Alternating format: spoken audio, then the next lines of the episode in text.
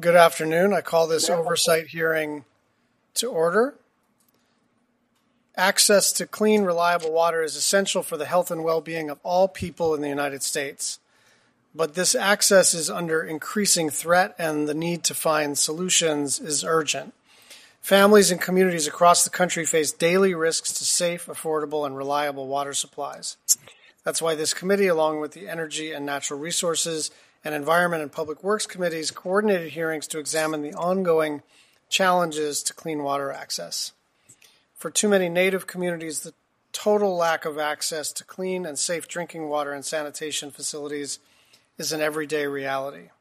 An estimated 2% of Native homes lack access to safe water supply or wastewater disposal facilities as compared to less than 1% of all homes in the United States. Native households are 19 times more likely than non native households to lack indoor plumbing, and approximately 29% of native homes need sanitation improvements. These statistics aren't just numbers on a page. They reflect real threats to the health, safety, and well being of Native peoples living on Indian reservations, on Hawaiian homelands, and in Alaska Native villages. The COVID 19 pandemic ripped the band aid off and exposed these inadequacies, spurring Congress to act with urgency.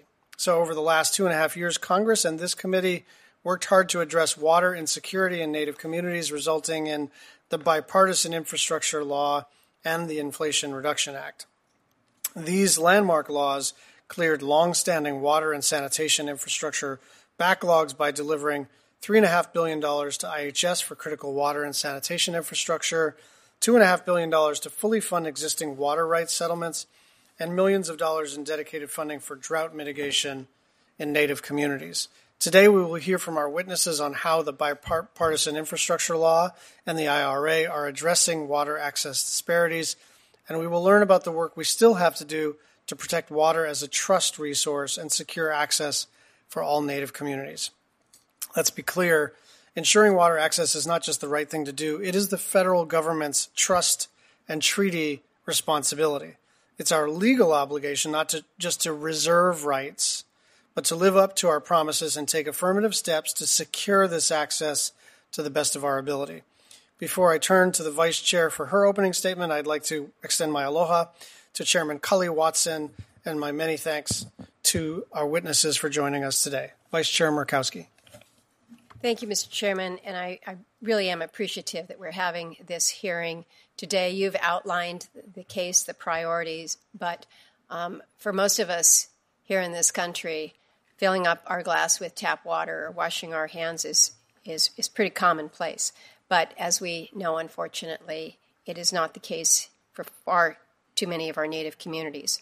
According to the IHS, one in 10 Native Americans lack access to clean water or indoor plumbing. It's often the case that tribal members in remote communities pay a premium to haul water to their homes by, by truck or barge. Others fill drums with river water or rainwater um, that oftentimes fails to meet water quality standards. In Alaska, roughly 20% of native homes don't have adequate supply of clean water or a connection to a sewer system. There's an estimated 3,000 homes in 34 villages that are completely without basic indoor plumbing.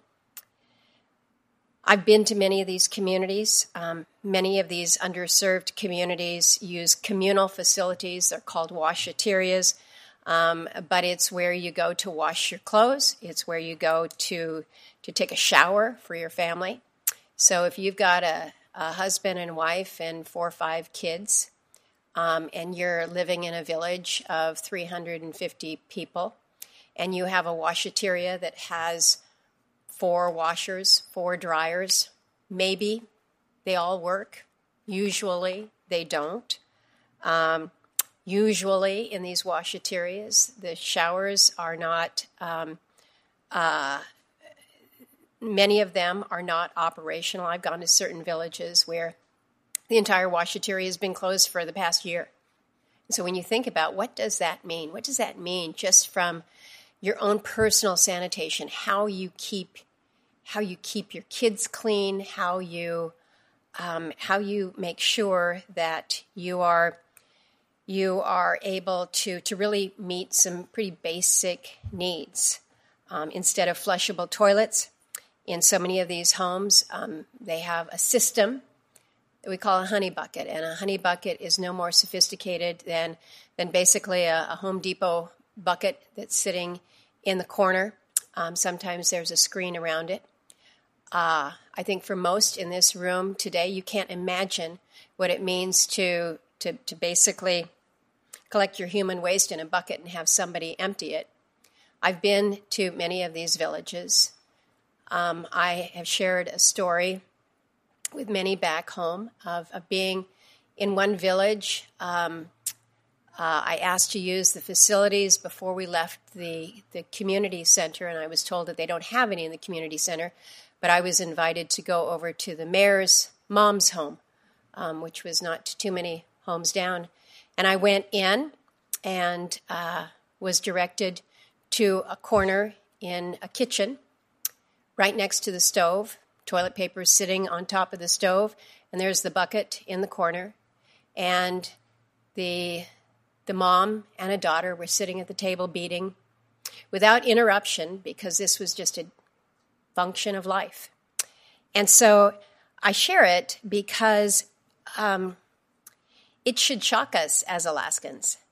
It should shock us as Americans that um, basic, basic matters like safe water, drinking water, basic sanitation needs are still so unmet in so many places.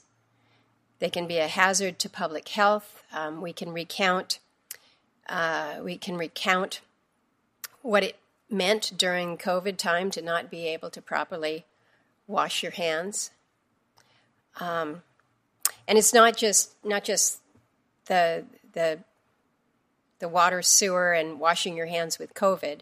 Studies show that infants in the Yukon Kuskokwim Delta are up to 11 times more likely to be hospitalized for respiratory infections and pneumonia than those with access to piped water. Um, so, as chairman, you mentioned the bipartisan infrastructure law and the historic, uh, the historic investment that was made in sanitation system construction. We're seeing some improvement. We're starting to see some gains connecting homes to sewer and water treatment systems in villages like Akiachak and Stebbins.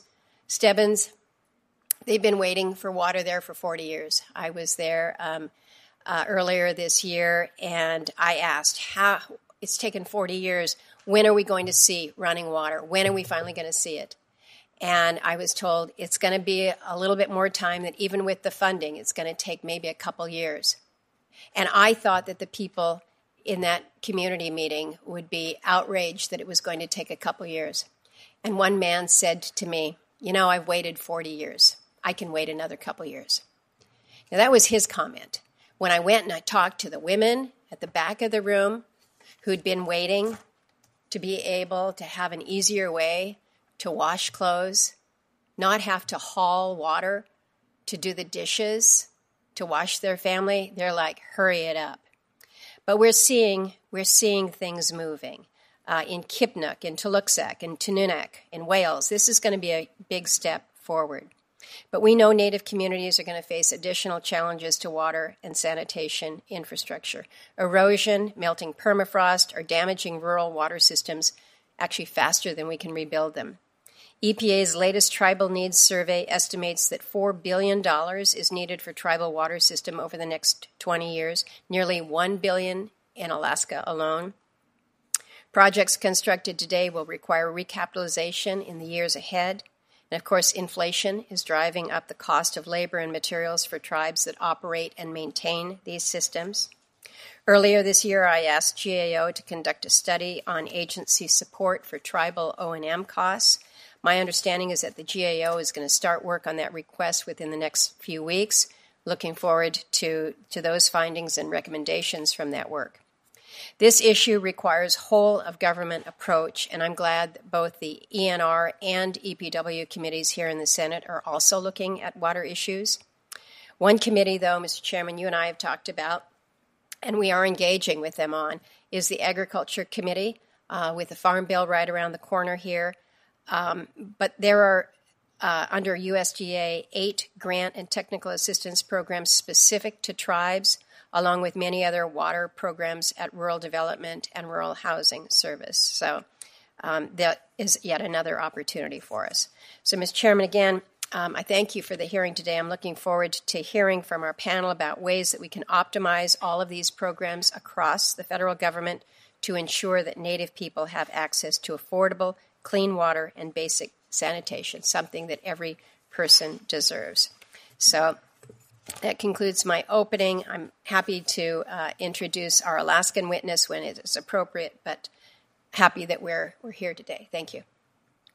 Thank you very much, uh, uh, Vice Chair Murkowski. I'll uh, now introduce the witnesses. Uh, we have the Honorable Bryan Newland, the Assistant Secretary, Secretary for Indian Affairs at the Department of the Interior.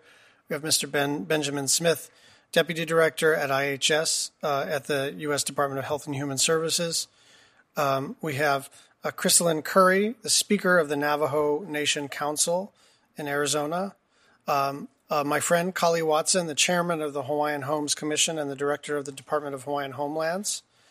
Um, and the and Professor Heather Tanana. Did I say that right? Tanana. Darn. Tanana uh, initiative lead, Universal Access to Clean Water for Tribal Communities project in San Clemente, uh, California. And um, uh, Vice Chair Murkowski, if you'd like to introduce your witness. Thank you, Mr. Chairman.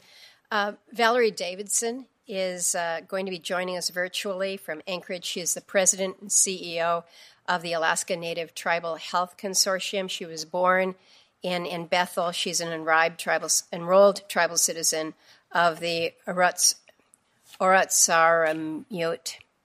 See, you, you mispronounced Tanana. In Alaska, we say it Tanana, so I'm going to get really confused there. But uh, uh, Val is part of, of ON, ONV, uh, OTNV, see.